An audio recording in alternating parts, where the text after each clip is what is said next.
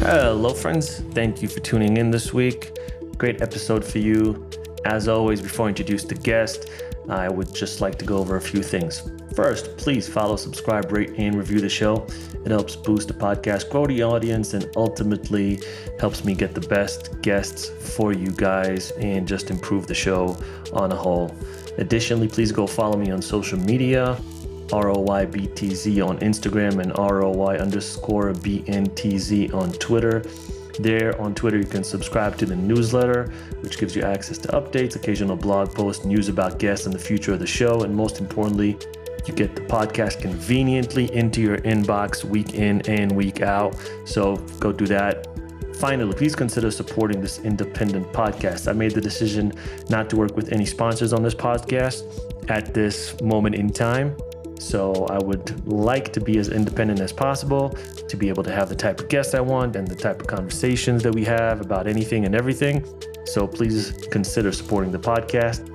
Finally, if you want to start your own podcast, I have a full tutorial that covers everything you need to know soup to nuts, A to Z, 1 to 100, everything you want to know about starting, growing, executing, marketing, reaching out to guests, why you should start a podcast, networking, really everything you want to know about starting a podcast conveniently in one easy to use, easy to read, easy to follow ebook. So go check that out. All right, let's move on to the guest. This week I have Jimmy Soni. Jimmy is an author, speaker, speechwriter, and his latest book is The Founders, a story of PayPal and the entrepreneurs who shaped Silicon Valley. The book has gotten praise from Walter Isaacson, Nir and many more. It's a great book and it's a super fascinating story. It's a company that everyone knows. Obviously, everyone knows Elon Musk, but in that time period between 1998 to 2002, there are so many intriguing stories, and this is why this is such a compelling book and episode, and that's why I wanted to have him on. So, if you want to take a journey back into time and learn about PayPal, Elon Musk, Peter Thiel, all these rock stars of tech, and how this company came to be, and all the great stories and insights that Jimmy was able to uncover in his five to six year research.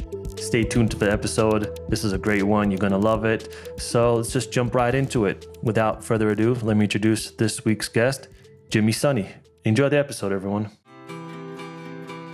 The Genuinely Interested Podcast.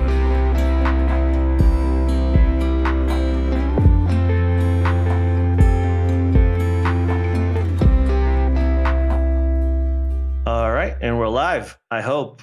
Jimmy, how you doing? Nice to have you on the podcast. I'm doing well. Thank you for having me. Yeah, man. Um, before we get into all the good stuff, I have to ask you a very important question. Who do you put your money on in a duel to the death, Putin or Elon Musk? That's a good. It's a good and very timely question. Um, yeah, I think I think it's I think it's something that people want to know. Right. So I'll tell you a story that that emerges from the research on the book. Okay. Um, I I had uh, an interview with you know one of the people I interviewed was Peter Thiel, and we we were talking about this whole experience of PayPal and what it was like, you know, because he and Elon were at the were at the company together at the same time.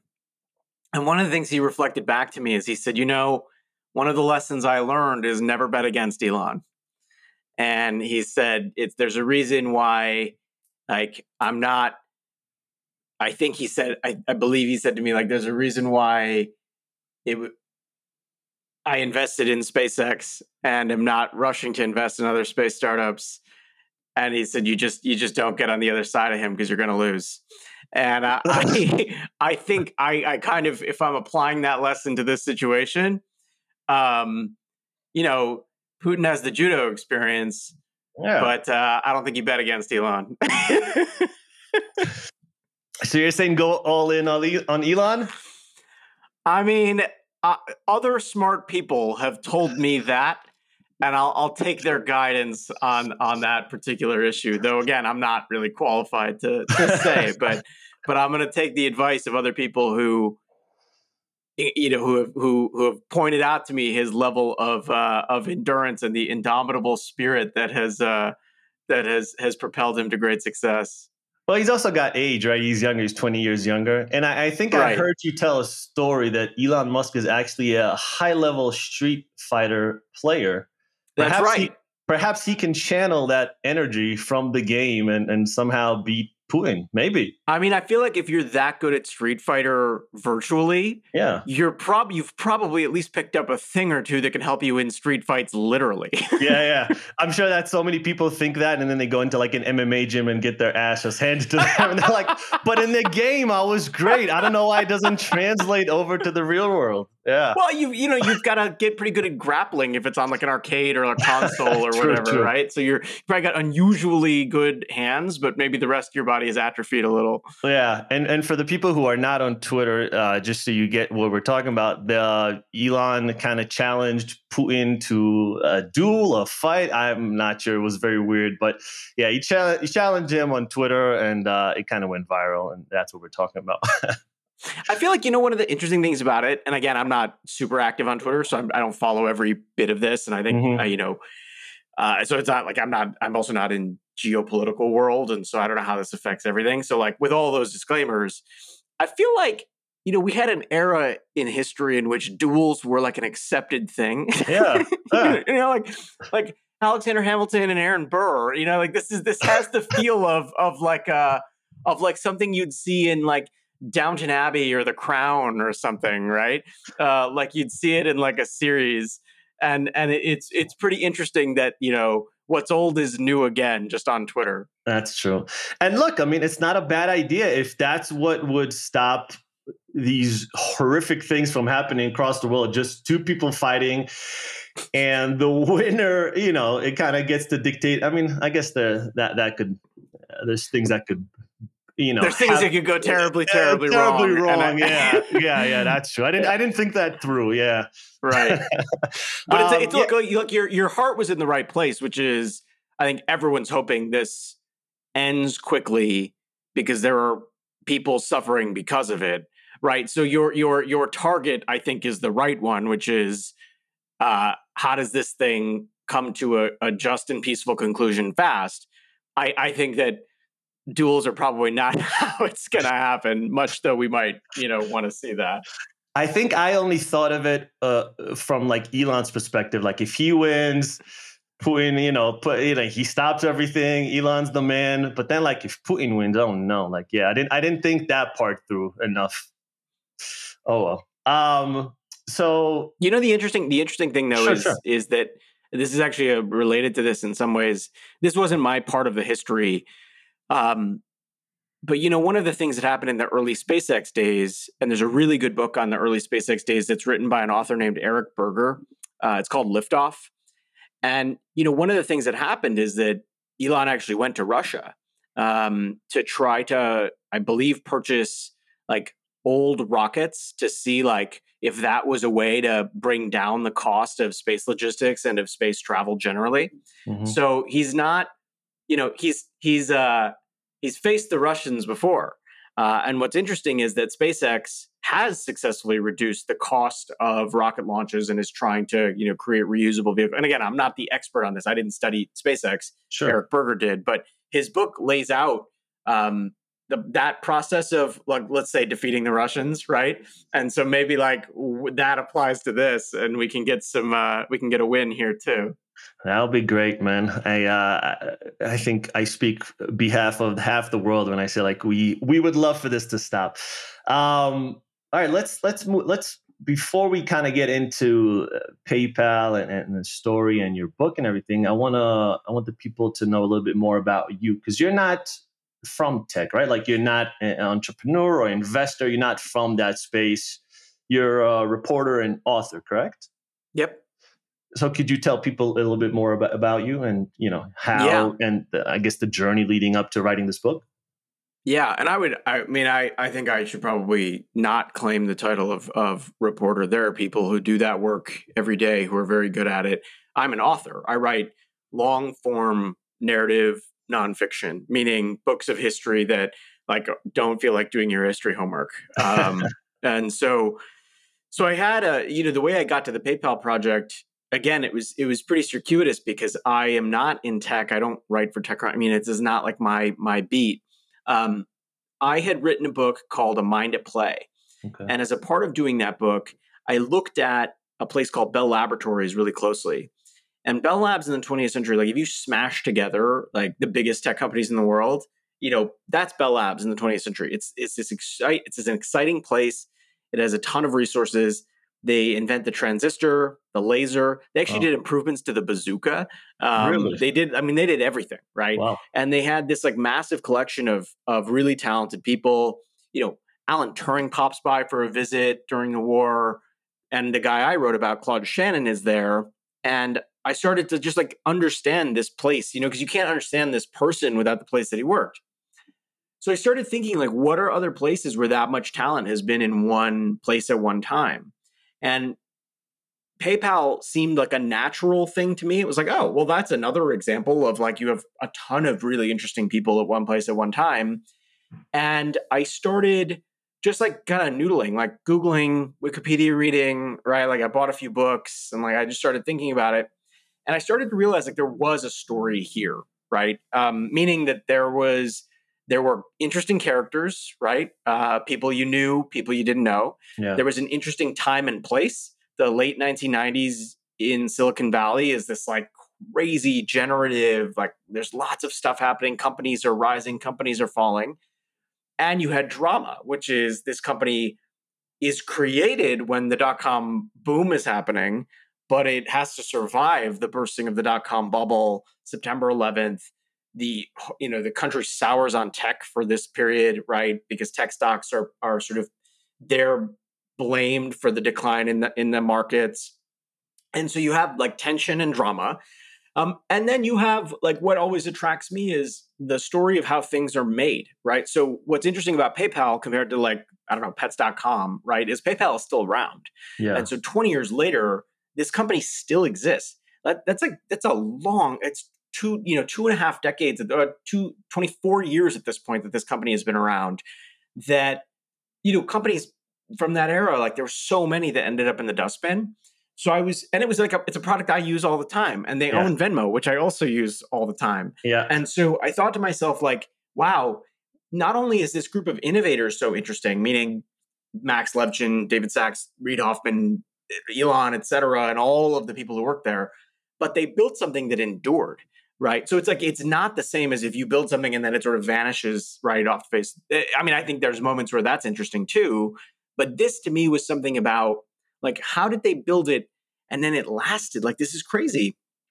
I would say that the final thing that kind of motivated it the more kind of like googling and like wikipedia reading i did and like just like kind of diving into the story i also discovered all of these people who are at the heart of the story that are not famous right and so i think the temptation is to like look at the famous people and say wow this would be a great book.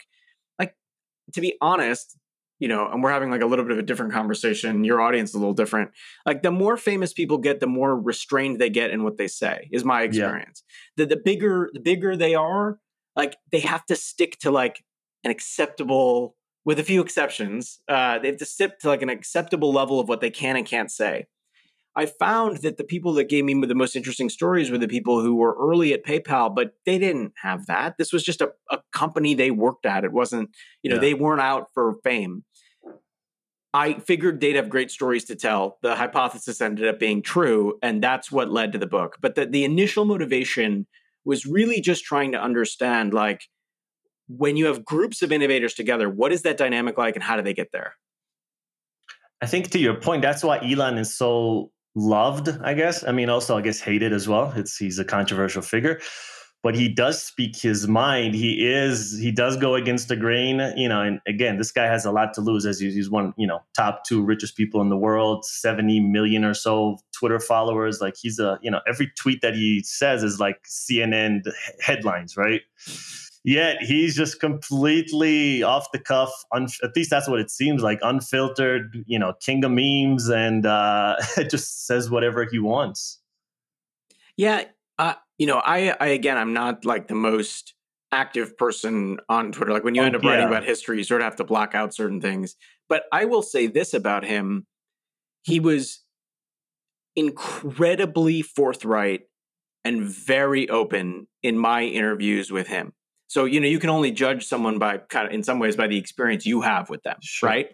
And in my experience with him, he never he he didn't shy away from a single topic I asked him about. And remember, I'm asking him about this moment that's actually quite painful for him. The creation of PayPal was a startup he made, but he was ousted in in the middle of this story. And in spite of that, did not he did not shy away from the discussion. He didn't he didn't like say you can write this but you can't write this and whatever. He walked me through quite patiently his thinking about the company, like where it came from, his thoughts about recruiting, his thoughts about people, his thinking about innovation, the internet, finance, all of it. And never once said like, you know, well, make sure you don't do, you know, none of that. He was completely unfiltered, right? Um. Uh, you know, cuss words and all.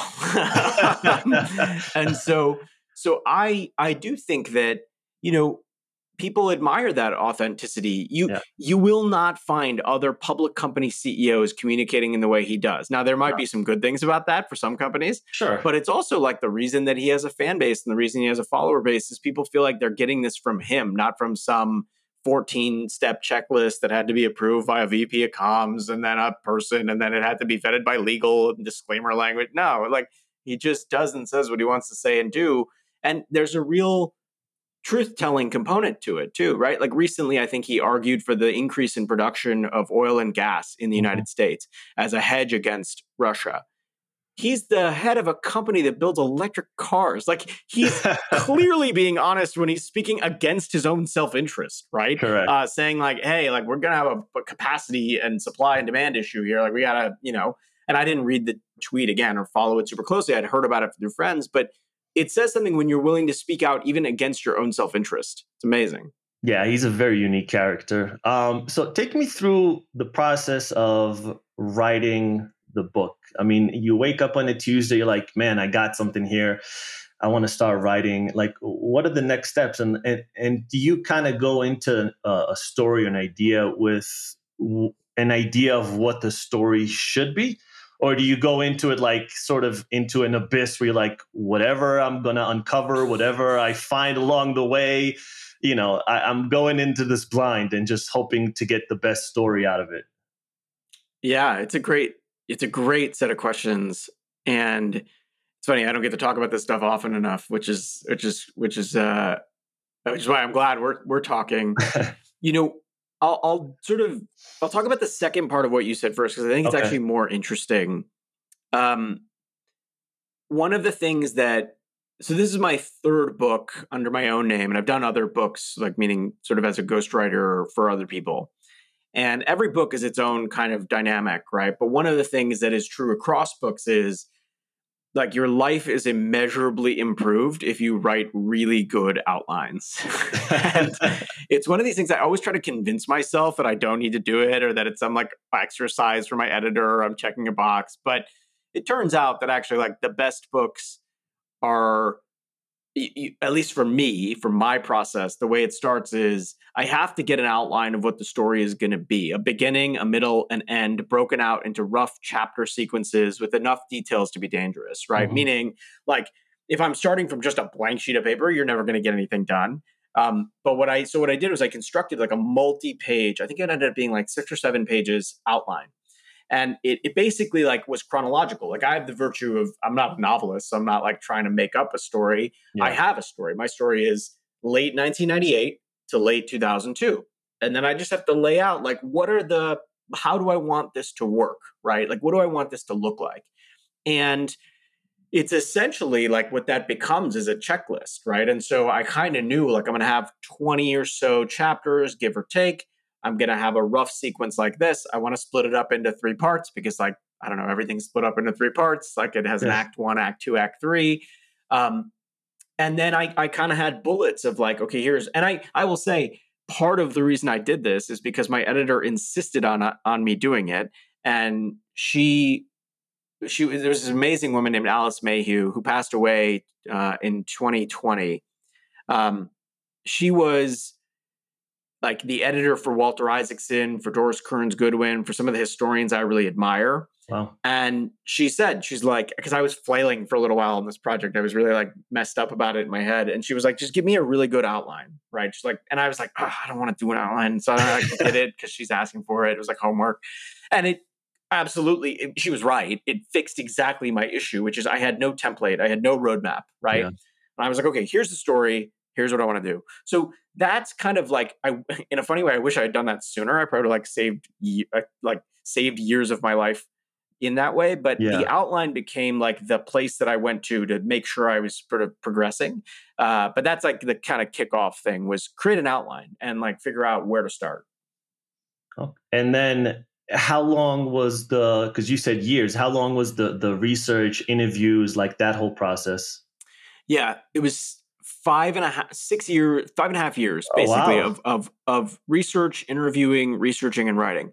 And that sounds look, it sounds like a lot, right? Uh, and it is. Like it was like I did not expect to spend that much time doing this. Um, it's a lot of time to devote to one project. Yeah. But what happened is that I had my I had a series of first interviews with the earliest employees. You know, Max Levchin, Reid Hoffman, Peter Thiel, etc. And I would basically learn some new person's name in each of those interviews. Yeah. And then I would reach out to those people. And then I'd learn some more stuff and I'd reach out to those people. Then someone shared five gigabytes of their email from that era. And then I suddenly had like millions of pages to go through. Wow. Then I found that, like, okay, I have like all these things, but there are all these like old interviews I can listen to. And so all of it just took like, it was an enormous amount of information. But I felt like the only way to do this project was to try to get everything I could, to try to talk to everyone I could. And, you know, I think people have commented about how many details are in the book, but it was because I had just like years and years and years of like work and interviewing and reading things and looking at old things. So that's that's kind of the the like the start from the outline forward. It was a matter of like, okay, I want to interview the earliest board member. His name is John Malloy. Okay, who is this person? Let's like create a little Google Doc about him, right? So I'd like write things about him. Then I would start to like figure out who's the best person to intro him to, to intro me to him, or do I just cold email? And then that process starts. Then I get to sit with him. And then it's like, okay, let me ask you all the questions I've ever wanted to ask you. So is that repeated about 200 times uh, with individuals. And then I had all of this like YouTube content and old articles that were published about the company. So it was a very like long process, but it was basically like that was the last five and a half years. Yeah, I think that's I think nowadays people really appreciate it in, in an era where everything is instant and people rarely if ever fact check to have someone do a you know all this work for years in a meticulous job and go you know through uh, the fine print of everything and try to get the best story out there Uh, i think that's much appreciated i think that's why people love the book I mean, I think so. Um, I I confess that I had models, like meaning models of books that I really admire, that I was studying to understand how to get to this level of detail. Um, there's a really good book about Tiger Woods. Actually, it's sort of funny. There's a really good book about Tiger Woods that is super detail rich, and I remember like reading it and rereading it and rereading it because I was so blown away by the depth and like the attention to detail. And I thought to myself, like, I need to write the Tiger Woods biography for PayPal.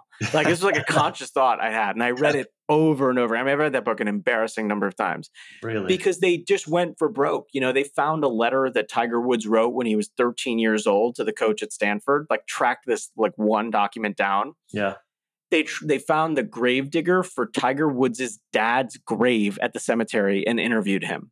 Right? Wow. They found like records of everything you could possibly find in a really exhaustive, thoughtful, balanced way. And they really went for it. And what was so interesting about it, and here's actually why it matters Tiger Woods is one of the most covered public figures in the world of sports. Like, Mhm. there's no part of his life that hasn't been like carefully looked at. These two people stroll in, do a biography, and other writers in golf were like, like, yeah, they they this is amazing. Like they they got kudos from other people who had written about Tiger Woods, right? That's when you know you've really gone for it, right? And I, you know, I, I wanted the book to to not just be the same tired story about you know innovation in Silicon Valley because those books get really boring. Mhm. I thought, okay, what if you could find new things or rediscover old things about these people so that some reader like understands who they were when they were 19. I'll give you a great example. This is funny. I don't think I've actually talked about this story publicly before. Oh, we're getting a scoop. All right. Yeah. So one of the things I did is that I I went to the two places that Elon went to college, which were Queen's University in Canada and the University of Pennsylvania. And I ran searches for the word Musk, Mhm. just the word Musk, not Elon Musk, just the word Musk. And I went through, I mean, thousands of entries for like the Musk Ox or like some digitized version of music that was accidentally coded with a K instead of a, a an IC, right? okay. thousand i mean no joke thousands like i'm sort of like giving away like you know like clicking week after week just like okay let's like spend up like get up do another 200 pages today another 200 and and i found his campaign platform from when he ran for student government when he was Wow. at the university of pennsylvania um because it was like a random find like after the 14th entry for the muskox Yeah. I come across his Wharton campaign platform. Now, what was interesting about it is that he wasn't the only member of this group of people to run for student government. Reid Hoffman actually ran for student government at Stanford, and Peter Thiel ran for student government at Stanford. So I in the book I put their platforms next to one another because if you read their platforms, you can sort of like you get a window into like wow, these these people are the same as they ever were, right? They're like the same people. And and I thought that was just so interesting. But the only way that I could get to that kind of find was like going through digitized records for weeks and weeks and weeks and weeks and weeks and trying to really find stuff. And that was like, but honestly, that's part of the fun of it too. Yeah, no, that's awesome. Um, and and you mentioned Elon, and I think that's probably the guy that stands out the most. He's obviously the most well known, but you know, can you talk about who the other, I guess, stars of the book are, and then also why they got labeled as or coined as the PayPal Mafia? Yeah, you know, it, it's interesting. Like, if people look at the cover of the book, I have some faces you'll recognize and many faces you won't. And if you look at the back cover, it's the same thing. You might Mhm. recognize a name or two, but you probably don't know a lot of the folks. I had this this ex- extraordinary experience, which is I interviewed people who actually built the company, and I would hear about the people who made huge differences or were really exemplary. And so, when we talk about the stars of the book, like sure you could you could and i think fairly argue like elon had a vision for financial services and how the internet could change financial services that was really powerful and that's definitely a part of the book. But at the same time like he hires this guy sandeep lal who's on the back cover of the book. Sandeep is a big part of the reason why the company is successfully able to get into dozens of international markets you know in a very short amount of time. And without sandeep you know that would have been a lot harder um, he's he's aided in that effort by other people. There's a woman named Bora Chung who I interviewed. There was a person named just Scott Bronstein. These are not like names that are going to be on CNBC or CNN or anything, Yeah. but they were really really important to making the company work. A big part of the book is that you will people readers will read about like dozens of interesting people, right? Um, there's people also who may not have had like the biggest impact at the company, but they had really interesting lives generally. I interviewed this gentleman who worked at the company for a very brief period. He he is like he's like a business development kind of like very low level employee. I think he might have even been like an intern there. And doesn't love the job. Decides that eh, while he's been working at PayPal, he's been honing up honing his skills as a magician. So he does magic and decides to leave and become a performer. And he's like one of Silicon Valley's like most sought after magicians now. Um, and, and it was a great interview because he actually did magic for me while we were doing this Zoom interview. He like did like it was amazing. Uh, but so I I expanded, you know, what would be called like the the definition of founders or like the even the scope of the project to get beyond just like the headline names. Um, and then uh, you know the PayPal Mafia thing is interesting and it's a little complicated. So in 2007, Fortune magazine publishes a cover story on this group that labels them the PayPal Mafia. And it's a complicated issue because there's there's on the cover photo there's only really like 13 or so people and the company is several hundred people when it is in Palo Alto and, and in Omaha back at its IPO in 2002. So it's not like the most accurate depiction of, of the company. The real thing is that the article is not necessarily about the creation of PayPal. It's actually about the investments and work and network that were created in the aftermath of PayPal. Mm-hmm. And so it's about everything from the making of YouTube, like the alumni of YouTube, the creators of YouTube come out of this group, Yelp, uh, LinkedIn, right? So like all these household name brands actually trace back to PayPal. So the PayPal Mafia article is much more about that than it is about the creation of PayPal. It, it, it is an easy way to describe like what I did, but it's not actually an accurate reflection of the people that I spoke to or the story I told. Because in some ways, like there's a, two big reasons. One is the whole mafia thing. It sounds so sinister, but yeah. I had multiple people tell me like we did we weren't the, like we're not that cool basically basically right? It was like that wasn't like this was a payment services company built on the internet. Like let's not try to make it out into something it's not right? Yeah yeah. The other the other part of it is that um that photo you know that photo doesn't include like any number of people who actually like built the company. And so some of the alumni you know played back to me. They were like look like feels kind of not great to have worked to build this company and then be left out of this this photo shoot. Now, I don't actually think that I think that was more about the way the article was done and the photo shoot was done. It wasn't about like people on the the team trying to like deliberately leave some people out, right? I think some of it was accidental. Like Elon's not in that cover photo. He has a hmm. separate photo that's in the magazine article, but he's not actually on the cover. And you would like that's like obviously one of the alumni, right? Mm-hmm. Um, so I'm very careful where like I think the best description of it is actually the PayPal diaspora. And here's the reason why.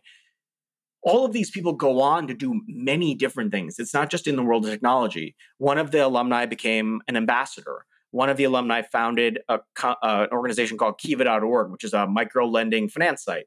One of them became a professional magician, right?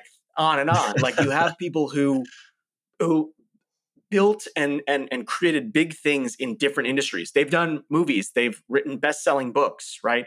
And so to me that's more of like a diaspora movement than it is a, a mafia movement, right? Yeah, yeah. Um and and I had heard the phrase diaspora attached to the group in a couple of places. And actually it's funny, one year before the Fortune magazine article, there was an there was a writer who called them the PayPal diaspora, but it never stuck. And I think the reason is like, you know, diaspora is maybe like one syllable too many, or you know, diaspora. Right? Yeah, it's like one syllable more than mafia, and it doesn't sound as like you know, I don't know, controversial or something. Yeah. But I, I would think of them more in that format, which is, and it's uh, the reason I wrote the book, which is like what was in the water when they were all starting their professional lives that led them to that later success? What did they learn from the PayPal experience? Why this company as opposed to others?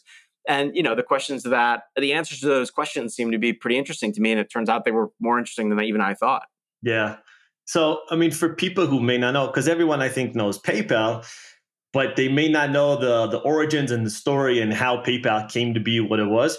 Can you tell? Because originally it was two companies, right? From what, uh, from my understanding, it was two different companies. One was Peter Thiel's and one was Elon's, and they kind of came together to form PayPal. So, can, can you, you know, tell that story?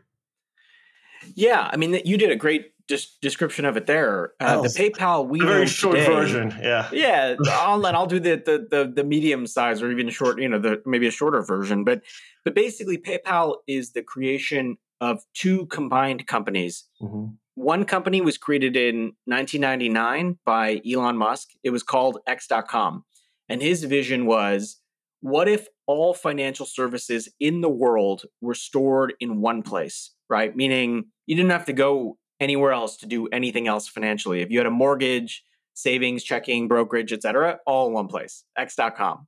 Mm-hmm. Um, the other company was called Confinity. It was originally called FieldLink, actually, and it was created in late 1998 when a young unknown investor named Peter Thiel decides to invest in an even younger, lesser known figure named Max Levchin. He gives him a $100,000 bridge loan for an idea that Max has about mobile encryption libraries. That product evolves.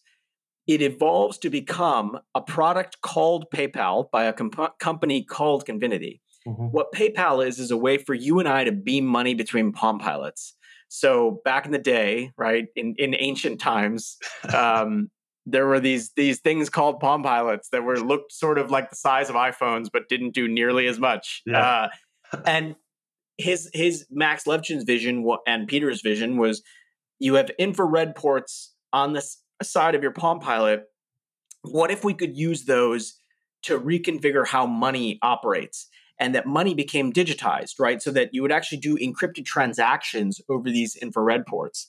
And one of Max's specialties was cryptography and encrypting. And they thought they could make this work. So it was mobile currency moving on like the one side and like the financial services company to rule them all on the other. And so that those two companies end up merging in early 2000 to create to, to build the PayPal that we know. Why did they merge? Like, what was the the reason behind it? Yeah, it was a it, as with all things in this story, it's a little complicated. Um, Okay. Basically, the, the the short version of it is they both find success doing this very specific thing, which is emailing money, right? Meaning users are able to use X.com's products and Confinity's PayPal product to more easily send one another money over email. That they both have success, but they end up in competition with each other Mhm. they're competing for eBay market share. So back in the day when eBay was a, a smaller company, but even still today, you know, they're, were a, they were the leading provider of digital auctions on the internet, and they hadn't quite fixed the part of their website that was around how do you pay for stuff after an auction's over, right? Like that's actually like a real challenge. Mhm. They left it to their users to sort out. Their users find X.com's product and Confinity's product and start to use them. But now you're in this battle. They're they describe this epic weeks long war between these two companies. So you have Elon on one side and Peter and Max on the other, and neither team is like has slouches, right? Like these are these are really intense people. They're fighting for eBay market share. And eventually there are leaders on both sides who recognize, like, look, we're just burning through money. We're the two biggest players in this space. There's real value in a merger here. And it's, like I said, it's complicated, but by hook and crook, they end up coming together to form one company. And that's what unites this, these, these two very, very talented teams. Now it's so rare that you have mergers. Now it would just be probably a buyout. They'd be like, "Let's we'll just buy you guys. Just whatever, whatever, whatever the cost. We'll just buy you guys." Well, that was originally what Elon wanted to do. It didn't quite go to his plans, but I'll leave those details in the in the book, and people can check them out. Uh, I think now we take these things for granted, right? Like now we there's the amount of things we can do in, in on our phones is is unbelievable. But 20 years ago, like uh, you know, online transactions, high speed internet connectivity, uh, social, like all these things just didn't exist. And yet these guys were kind of ahead of the curve, right? They they had the foresight to see what could be and what should be, and they you know implemented to the best of the technology at the time. It's really amazing, and it's a really perceptive point on your part. Like, you know, we're talking as though mobile technology is mobile technology today, Yeah. right? But at the time, like there was dial-up internet, right? and like your parents would like I still can recall my experience of like I'm oh. on my computer, I'm downloading some like MP3 from Napster, and my mom like picks up the phone to make a call, and my like saw my like nine inch nails download goes awry, right? Yeah, Like that's my I- those- childhood. Yeah, it's like yeah, basically like twenty percent of my childhood was frustration about broken downloads, and so it's a different the- time. The kids just today just they won't understand. no, they have no appreciation for Spotify. They have no, No. idea the bounty that they have with that little green logo, right? Like you don't know how much suffering I had to do to listen to grunge music, right, for free. um, and Uh-huh. so so you have that era of computing and you have these people who including elon like in particular and the reason i single him out on this is when i was speaking to him about why the company was called x.com uh, you know he had his thoughts and then actually an engineer of his shared with me he said you know one of the things that elon would come into the office and say is eventually all, a lot of our computing and a lot of our interaction with these devices is going to be on little like tiny devices like what we have today Yeah. and he said, if you have a keyboard that's only an index card wide, how do you think you want to access your bank account information? Do you want to type in bankofamerica.com or do you want to type in x.com, which is five buttons? right? Mm-hmm. It, it was it was, but he's saying this in 1999, right? Like way before you'd ever have like any any internet like the kind of internet connectivity we have on phones now you know 4g and 5g networks right? Like none of that is there at the time. It's it's like these it's like the casio cassiopeia and the sharp wizard and like Yeah. the you know these like really ancient but he's thinking that far ahead to say look eventually people are going to want short urls to access their entire financial life and that's why i want to move in this direction because i'm preparing for the future. It's it's an extraordinary set of thoughts for that era of computing what a goddamn monster this person is. Like i i i because I, I remember recently i saw something about uh ah, who was this? I forget who the journalist was but paul something but essentially it was like 20 years ago. It might have been cnn maybe someone else but they were talking about how the internet is a fad.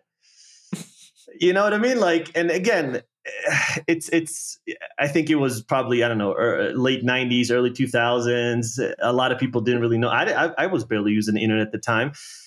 But to have that kind of foresight to know like urls and and all the different things that elon was thinking about while you know people in the media are telling you that this thing is going to disappear in a year or two, it's a fad like it's just it's a, i mean that's literally a genius Well, and and and part of it, I think, is um, you know they were all in Silicon Valley, Mm. so there So, were like, other people and other.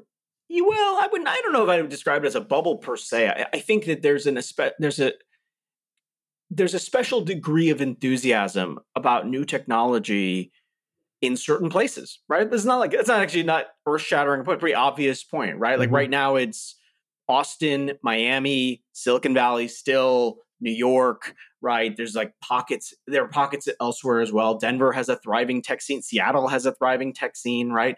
And so there are places where people get excited about the possibility of new ideas and where things that seem like they are a fad actually end up becoming very mainstream. 1998 and 1999 in Silicon Valley, like you could believe that like dating apps were going to be a thing, right? Like like there were that was the first iteration of websites devoted to to helping people couple up, right? Um, that was the first iteration of of of things like pets.com, which pets.com might have failed, but we have Chewy today, right? Like which does like pet food delivery. yeah Um, the ideas that were criticized in those years, especially when the bus started, are things that like you and I, as you mentioned, live with every day. Let me give you actually a, a direct example from this book, which is kind of amazing. When Max Levchin and Peter Thiel build the Palm Pilot money beaming idea, there's a publication that calls it one of the 10 worst business ideas of 1999. Four years, three years later, that company goes public and then is acquired by eBay, right? And money beaming is not their ambition. But today, Venmo, which is owned by PayPal, is literally a way that I can take out my phone, Mhm. beam, you know, beam you money, right? Send you money. And it's the same ambition they had. And and that idea was laughed out of rooms, laughed out of multiple rooms in 1998 and 1999. And so I think there's a way in which like, you know, these things sometimes they happen by chance, but sometimes these things that are at the fringes, right, like end up becoming like very core to who we are at the mainstream. And what I hope the book does is it shows that that's not accidental. It actually takes people like deciding that that's going to happen, building teams to make it happen, refining products and services, and kind of going down a bunch of blind alleys. Uh, and, and doing the work to make it happen because it is, like you said, so easy to take for granted. Um, and I, I hope people read the book and say, you know, like I should take it a little less for granted that these things exist in the world. Yeah. And I think that's what's probably happening with crypto right now. Like, and I'm not an advocate nor a specialist. I barely understand it. But I do see a lot of people dismissing it, and I, I and I do see a core group of people who are just believers and believe this is the future. And I think Elon's kind of one of them as well. And I think that's, I mean, you know, more often than not, we're seeing that uh, ideas that are dismissed 20 years ago are, just, are not reality. I could see this becoming the reality in, you know, 10, 20 years as well, 30 maybe, who knows? Yeah, I think probably the same is true. And I'm not an expert in this space either. But if you look at, you know, if you look at electric vehicles, like they were also the subject of a lot of dismissive commentary for the last like 20 or 30 years. and one of the big you know players in this industry tesla is i think the world's lar- most valuable automaker today Yeah. and i think more more interesting to me is if you look at battery capacity relative to the cost of battery production that trend line is moving in a very favorable direction Yeah. every single year our batteries are getting better and the cost to produce them is going down and the way that even people listening who aren't into electric vehicles know that that is true is that your laptop and your phone hold a better charge today than they did five years ago, right? Mhm. Like they've gotten way better. They're not perfect. Nobody's is ever perfect. Like I find myself redlining all the time, right? but it's way better than it was two years ago or three years ago or 10 years ago. And so there's a way in which like some of this stuff that seems like science fiction actually has all these like underlying interesting trends that drive the technology in a certain direction. That said, it's not a passive process. Like someone's improving those batteries, Yeah. right? Like there are massive companies with interesting and smart people helping to make that technology better. And to me, like that, I want to, I always want to try to understand that. And I also want to understand like the people who do that sort of stuff, Yeah. um, particularly those who don't get a lot of uh, press coverage. Yeah, it's it's the same for um like cultivated lab meat, right? Like I think a burger a few years ago was like half a million dollars, right? And then it went down to like a hundred thousand, fifty. Now it's I think around uh, fifty bucks or something like that. It's it's gone way down. So as Yeah. technology improves, investments improve. You know, people are on the front line of of a certain industry and they really believe in it. it it's just it's gonna happen. It's just a matter of time. Yeah. Yeah. Yeah, and and I think part of the challenge is figuring out when you when you ride that wave because you know they were right about mobile technology, but they were wrong about the timing. Mhm. People weren't going to transact mobily in 1998, 1999. The, the the devices were too the devices weren't secure enough, they weren't fast enough, and the internet wasn't fast enough, right? But fast forward to 2022, I mean, I, I can't think of certain transactions without thinking of my phone Yeah. right? Like, like in fact, it's more natural for me to use Venmo on my phone than PayPal on a website, right? Mhm. Uh, which is kind of crazy if you think about it. Yeah. I mean, our phones are everything. I, you know, even if I pay at a at a at a um, you know at a coffee shop, and I pay for my coffee, I use my phone more often than not, and it's not necessarily easier than a credit card. A credit card is probably easier because there's a few buttons I have to press in order to get it and improve it and everything.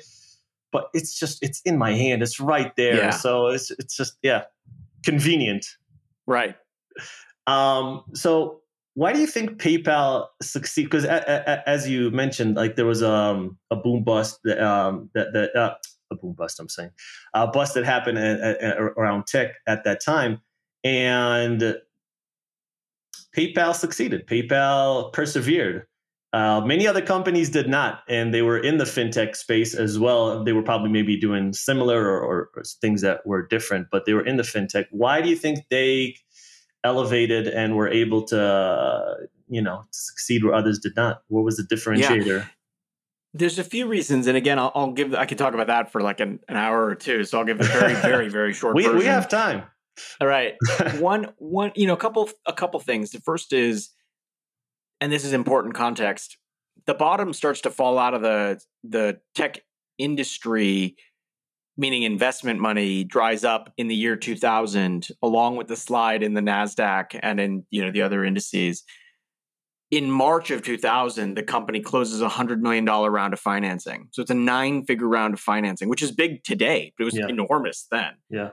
they close that round just days before the market starts to go down. So they have enough money to ride out a really hard year. And I had multiple, this isn't my opinion, by the way, I had multiple people in the company play back to me. They said, you know, that round and its timing were the one of the most fortuitous things that happened to us, right? Because it actually allowed us to survive that year. That's one big reason is they had the funding available to survive. Hmm. The second big reason is that many other fintech players in this space got wiped out because they did not handle fraud on their systems aggressively enough or they started out by handling it so aggressively that they didn't get user growth.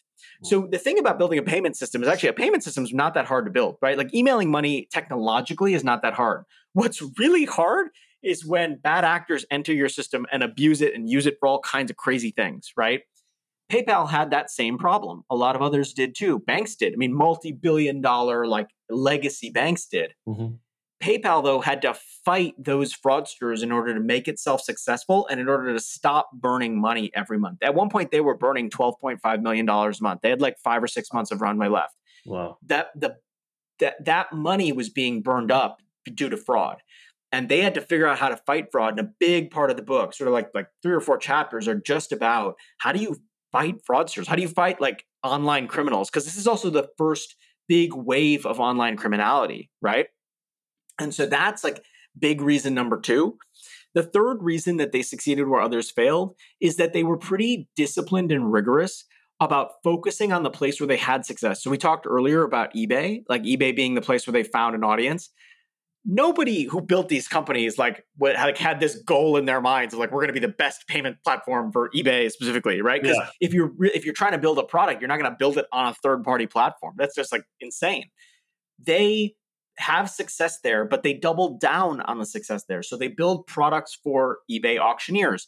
They make that process totally seamless. So once they caught a whiff of success, they like completely drove in that direction and really made themselves indispensable to eBay, which leads to in fall of 2002 uh, it's announced in the summer of 2002 but it, it happens in the fall an acquisition by ebay eventually so those are three of the reasons i would i would argue there's a sort of a fourth which is the company had a a general predisposition to solving problems. They had really talented people on the team, people who were hungry, they were aggressive, they wanted to fix things, they wanted to solve whatever was the burning problem at that time, and they worked really really hard to do it. Yeah. And so that's like not a specific necessary commentary. I mean, I'm sure there are a lot of startups like that, but this place was particularly special amid that among that bunch in just the number of like very flexible, fast problem solvers it had on its ranks.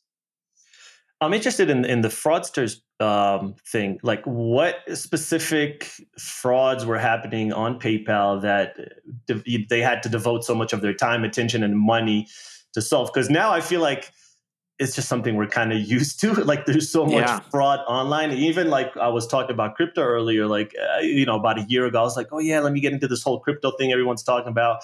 You know, I, I got um, I got a wallet and everything, and then one day I'm sitting on my couch and I'm seeing these transactions happening without me doing anything, and they just cleaned out my whole wallet. So oh wow. yeah, it, it was it was like a few hundred bucks. It wasn't the end of the world, but I was like, oh, okay, this is still kind of the wild west, and I'm just interested at the time, like what was happening. Oh, it, it's actually maybe the, the the the better question is what wasn't happening, right? um, so the way PayPal grows is in part by giving out sign-on bonuses, Mhm. but their bonuses work a couple of ways. If I give Roy, uh, uh, like if I encourage you through a referral link to sign up to PayPal, you'll get ten dollars, like no strings attached, through on your email, through connected to your email address. What's different is I will also get ten dollars if you sign up, right? Yeah. And so I'm giving, I'm incentivizing both referring and like the referrer and the referee, right? Meaning both sides of the referral process are incentivized. Here's the problem you only needed an email address to get the money. So you can imagine what happens like at the early, early Oh, days. Okay. College students build like tons of fake email accounts and basically they're like harvesting beer money from PayPal, right? And they're like thousands of dollars worth of these kind of like, hey, let's just create like a bunch of fake email accounts like john.doe 32 at hotmail.com. like you have $10 and you get $10, right? And then we're just going to connect it back to my real account and I'm getting 10 bucks every time these people sign up. That's amazing, right? So they had early on the fraud was minor fraud. It was things like that. It was like people who had maybe a little bit too much time on their hands who needed like a little bit of money. yeah. But then they become successful on eBay. So there are these very sophisticated fraudsters who use the system. So like like it it they actually do these kind of amazing. There, there's actually one of them that's like really elaborate. So they'll create a fake eBay account, put up fake products, use a stolen credit card number, tie it to a fake PayPal account, and essentially like launder money over eBay, meaning Hmm. like fake item, real credit card, money transfers from one to the other, and they never send an item, but they move the money out from that person, right, overseas where it can like barely be traced, Yeah. right? So that that was that was like so we went, we just went from through the range, which is like beer money to like stolen credit cards Yeah. right? And so there and everything in between. So it's not sort of one type of fraudster. It's like a really evolving set of fraudsters some domestic some international some like really professional hacker types some just like people who like you know didn't like maybe didn't know any better or like were like oh this is a great little game and then i'm going to move on to something else right? Um so they face all of this and they're starting to suddenly get interest and not great interest from you know secret service the fbi the federal trade commission like all these bodies that regulate this sort of thing. But even the bodies themselves like it's not like there's 20 years of law enforcement experience fighting online crime. This is like a relatively new thing that's happening in the world because the internet wasn't a thing before the mid 1990s yeah. and so that is is what they're facing. A it, it is the wild west. It's like people like there was a guy there was actually a great story i found. Someone created a copycat paypal website instead of p-a-y-p-a-l dot com Okay. it was p-a-y-p-a-i dot com paypi dot com and the reason is because on the keyboard the i is right next to the l Mhm. and so if you accidentally type in an I, you'd get to the site and it would look exactly like PayPal.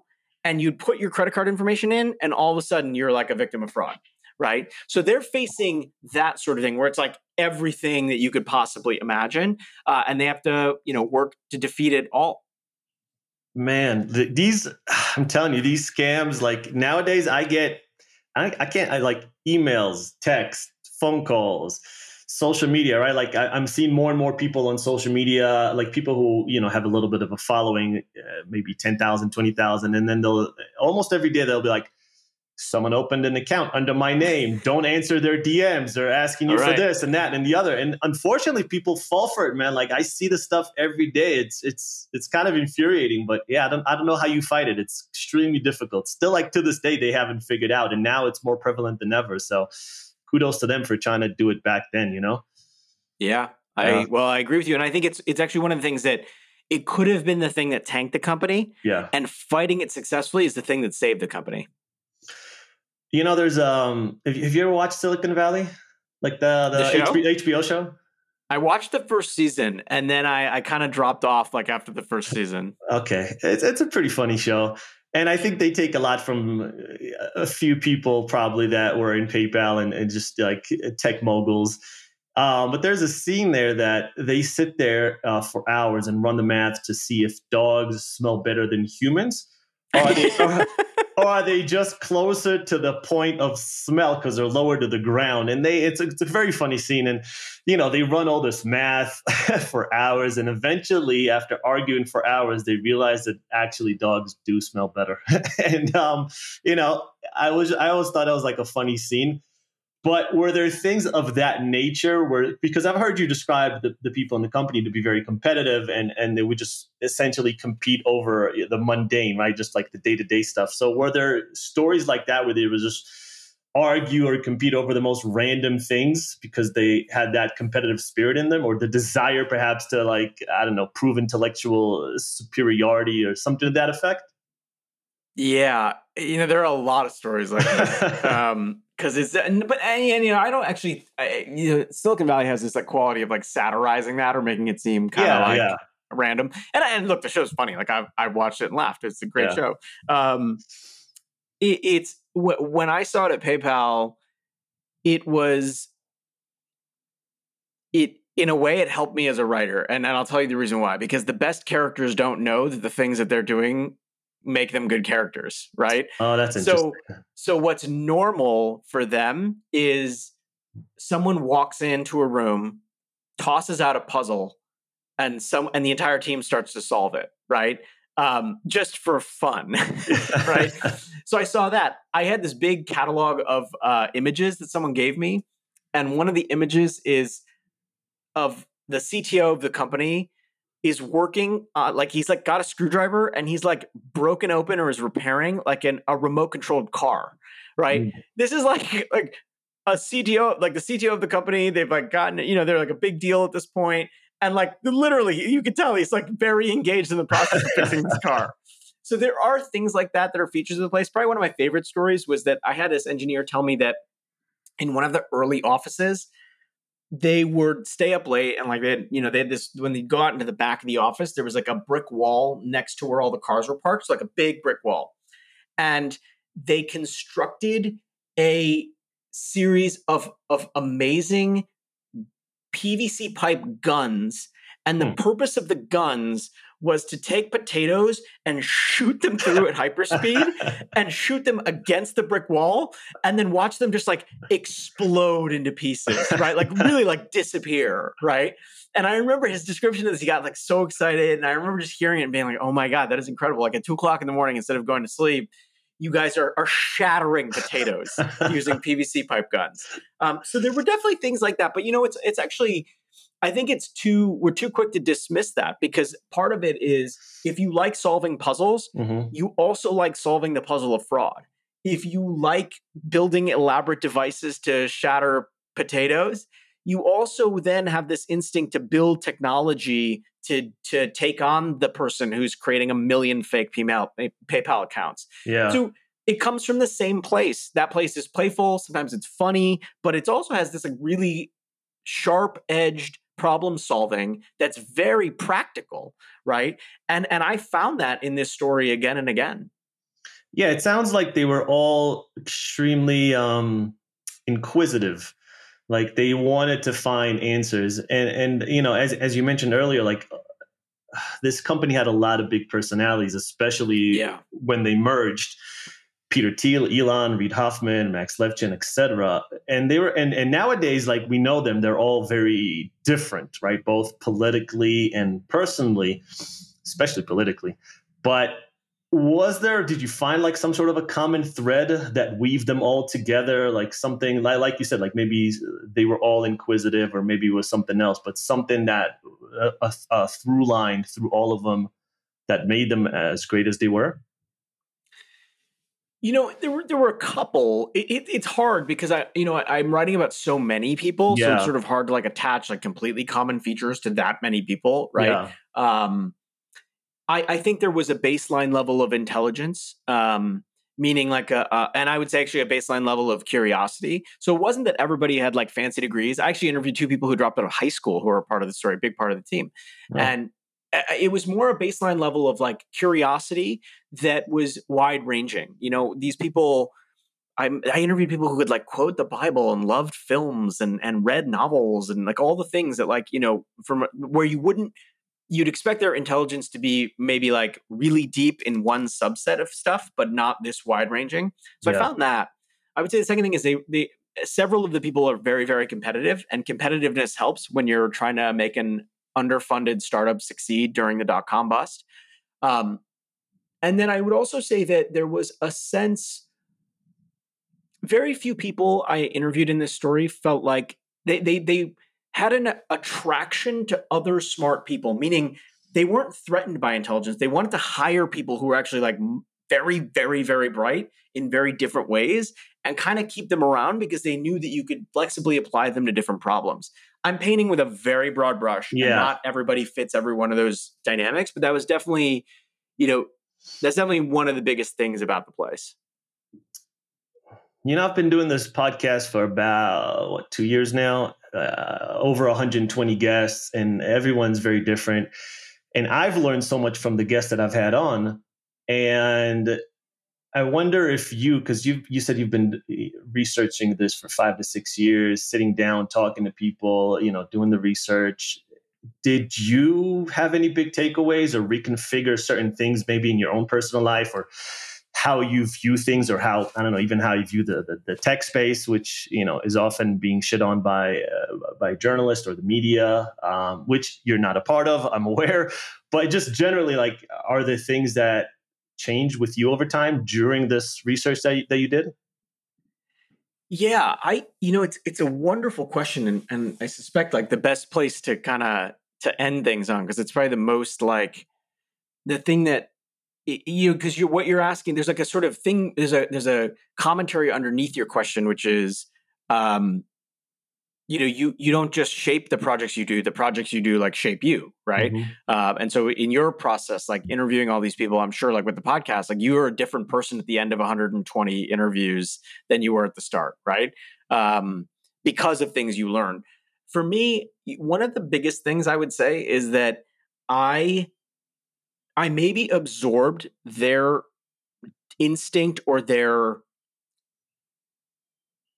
tendency to say like, well, what if we just did it all differently? Yeah. right. So I'll give you an example. I actually built a secret code into the book. Huh. And I won't give the details of the code away, Okay. but I took a very common, I'll just say, I took a very common part of the book and I turned it into an elaborate secret code. And I don't think that I would have had the gumption to tell, to ask my publisher, hey, I want to change this thing that you never change in books, Yeah. but I want to change it unless I had spent five and a half years around people whose instinct is like, maybe we can do this better. Yeah. or maybe it can be, maybe we can do rocket launches better, right? Uh, and granted, my example is very small and it's very different, but I think I now have I come away with this idea that that questioning received wisdom or questioning the the phrase like the way it's always been done is actually like one of the most interesting ways to get at something different or something new or to like even just have good stories to tell, right? Yeah. yeah. um, I, I I don't know what it is, but I but you're right that at the end of it, I often ask myself like, well, what if what if this is like completely wrong? Like, what if we just started from scratch, or what if we did this, or what if we did that? I think that what if is actually there's a lot of power in what if, right? And maybe I hope that I I maintain this because I think it's really easy to fall back into like, well, this is the way it's always been done. It's very hard to like live your life and to say, well, hold on, let's start from first principles, or let's start from like, what is this? Like, that's actually not an easy way to live your life. Um, I, I think maybe I, I I adopted that. I also don't want to give myself too much credit. Like, like eh, I don't. Hopefully, I'm a better person on the other end of this book. I think I am, but I think maybe one way is that I'm more willing to question the things that are around me. yeah. Did has anyone found that code? Has people emailed you or text you saying like we found it? So far, the first person to do it was actually the CTO and co-founder of the company, Max Levchin, because he's like a Okay. code breaker. He's like one of the world. I mean, he's amazing. He's a genius. he Yeah. cracked it. Um, there were two other people who have emailed me the right answer to the code, uh, and they, you know, they. I'm I'm I'm as impressed by them as they were about the fact that a code was included, uh, and so it was pretty. It was pretty cool to see it uh, see it come to life. Well, now I have to. Well, now I have to read it. I have to check it out. Um, Jimmy, thank you so much for your time today. I really appreciate it. Roy, I, I really appreciate it. This was a lot of fun, and I got the chance to share some stories I have not shared anywhere else. And so I'm, I'm really excited and glad we connected, and I appreciate you taking the time to do this. For sure, man. Where uh where are the best places to follow you and where can people find the book? Yeah. So I'm I'm on Twitter. I'm not super active, but I'm Jimmy A Soni on Twitter. Um, with the book, the easiest place to buy it is probably Amazon, especially if you read like on Kindle or, or audiobook. It's available there and it's called The Founders, the story of PayPal and the entrepreneurs who shaped Silicon Valley.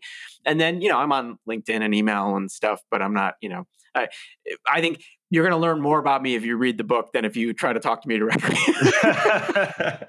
and I'll be sure to link everything in the show notes, make it easy for everyone to find you in the book. And again, man, thanks for your time today. It was it was a lot of fun. Thank you, Roy. I really appreciate it.